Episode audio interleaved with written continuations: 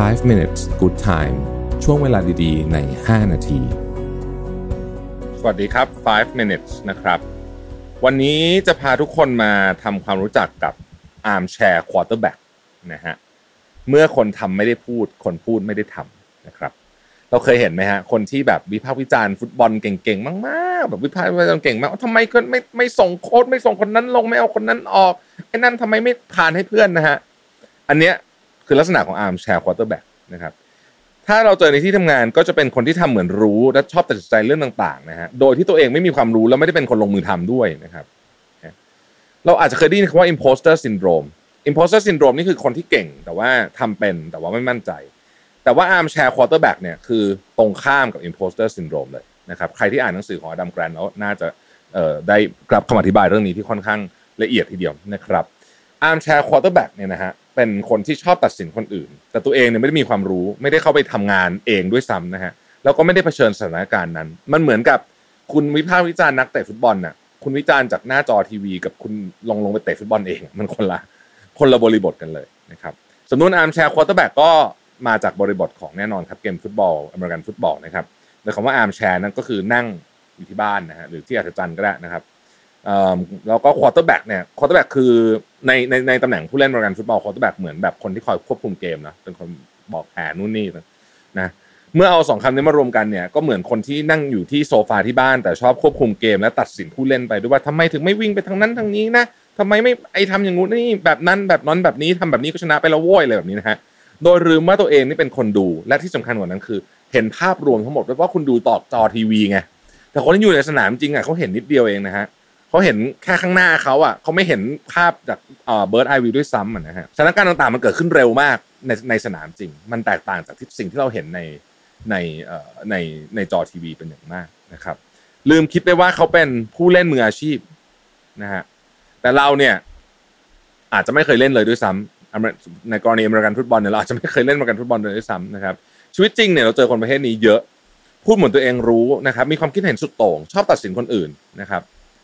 โดยไม่รู้ไม่เข้าใจและไม่เคยได้ไปยุ่งเกี่ยวกับสิ่งที่พวกเขาทำนะฮะเราจะเห็นคนที่พูดถึงวิธีการทำธุรกิจ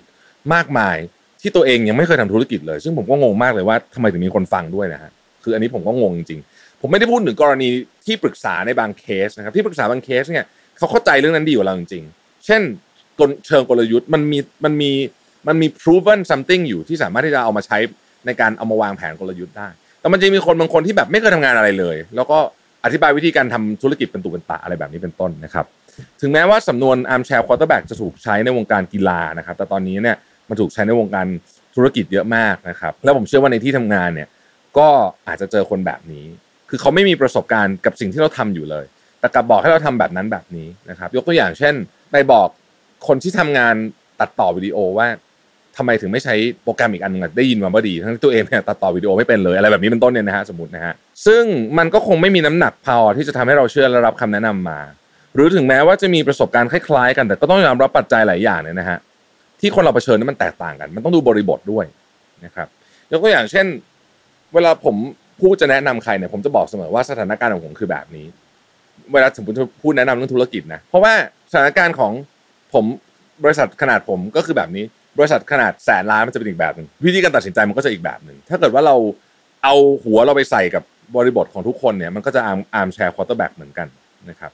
ถ้าพูดเรื่อง armchair quarterback หลายๆ คนก็คงจะนึกถึงเรื่อง the Dunning Kruger effect หุบเขาแห่งคนโง่นั่นเองเนี่ยนะฮะที่นิยามคนประเภทที่ว่ายิ่งไร้ความสามารถยิ่งมั่นใจนะครับโดยคนประเภทนี้เนี่ยคิดว่าตัวเองเนี่ยฉลาดแต่จริงๆแล้วเนี่ยมีความรู้เกี่ยวกับเรื่องนั้นน้อยมากนะครับแล้วก็ยังเชื่อด้วยนะ ว่าสิ่งที่สิ่งที่ตัวเองรู้ว่าถูกนะครับ ซึ่งเป็นอะไรที่อันตรายสุดๆนะครับจะเห็นว่าคนประเภท armchair quarterback กับคนในนิยามของ Dunning Kruger effect เนี่ยมีสิ่งหนึ่งที่เหมือนกันคือความมั่นใจนะครับซึ่งไม่ได้หมายความว่าความมั่นใจเป็นสิ่งที่ดีหรือไม่ดีนะ แต่เรื่องของข้อมูลและความรู้ความเข้าใจในสิ่งที่ทำสำคัญกว่าสำคัญกว่าความมั่นใจนะฮะความมั่นใจที่ดีควรจะมาจาก เพราะเรามีประสบการณ์แล้วเราเลยมั่นใจนั่นเองนะครับดังนั้นก่อนเราจะพูดหรือคอมเมนต์เรื่องต่างๆเนี่ยเช็คให้ดีก่อนนะ ว่าเรามีความรู้เรื่องนั้นจริง ๆ หรือเปล่านะครับ เข้าใจดีหรือเปล่านะครับ หาความรู้หน่อย หามุมมองเพิ่มเติมหน่อยนะฮะเราจะได้ไม่เป็นคนที่ถูกตราหน้าว่าเป็น armchair quarterback นั่นเองนะครับ ขอบคุณที่ติดตาม 5 minutes นะครับแล้วเราพบกันใหม่ในวันพรุ่งนี้ สวัสดีครับ 5 minutes good time ช่วงเวลาดีๆ ใน 5 นาที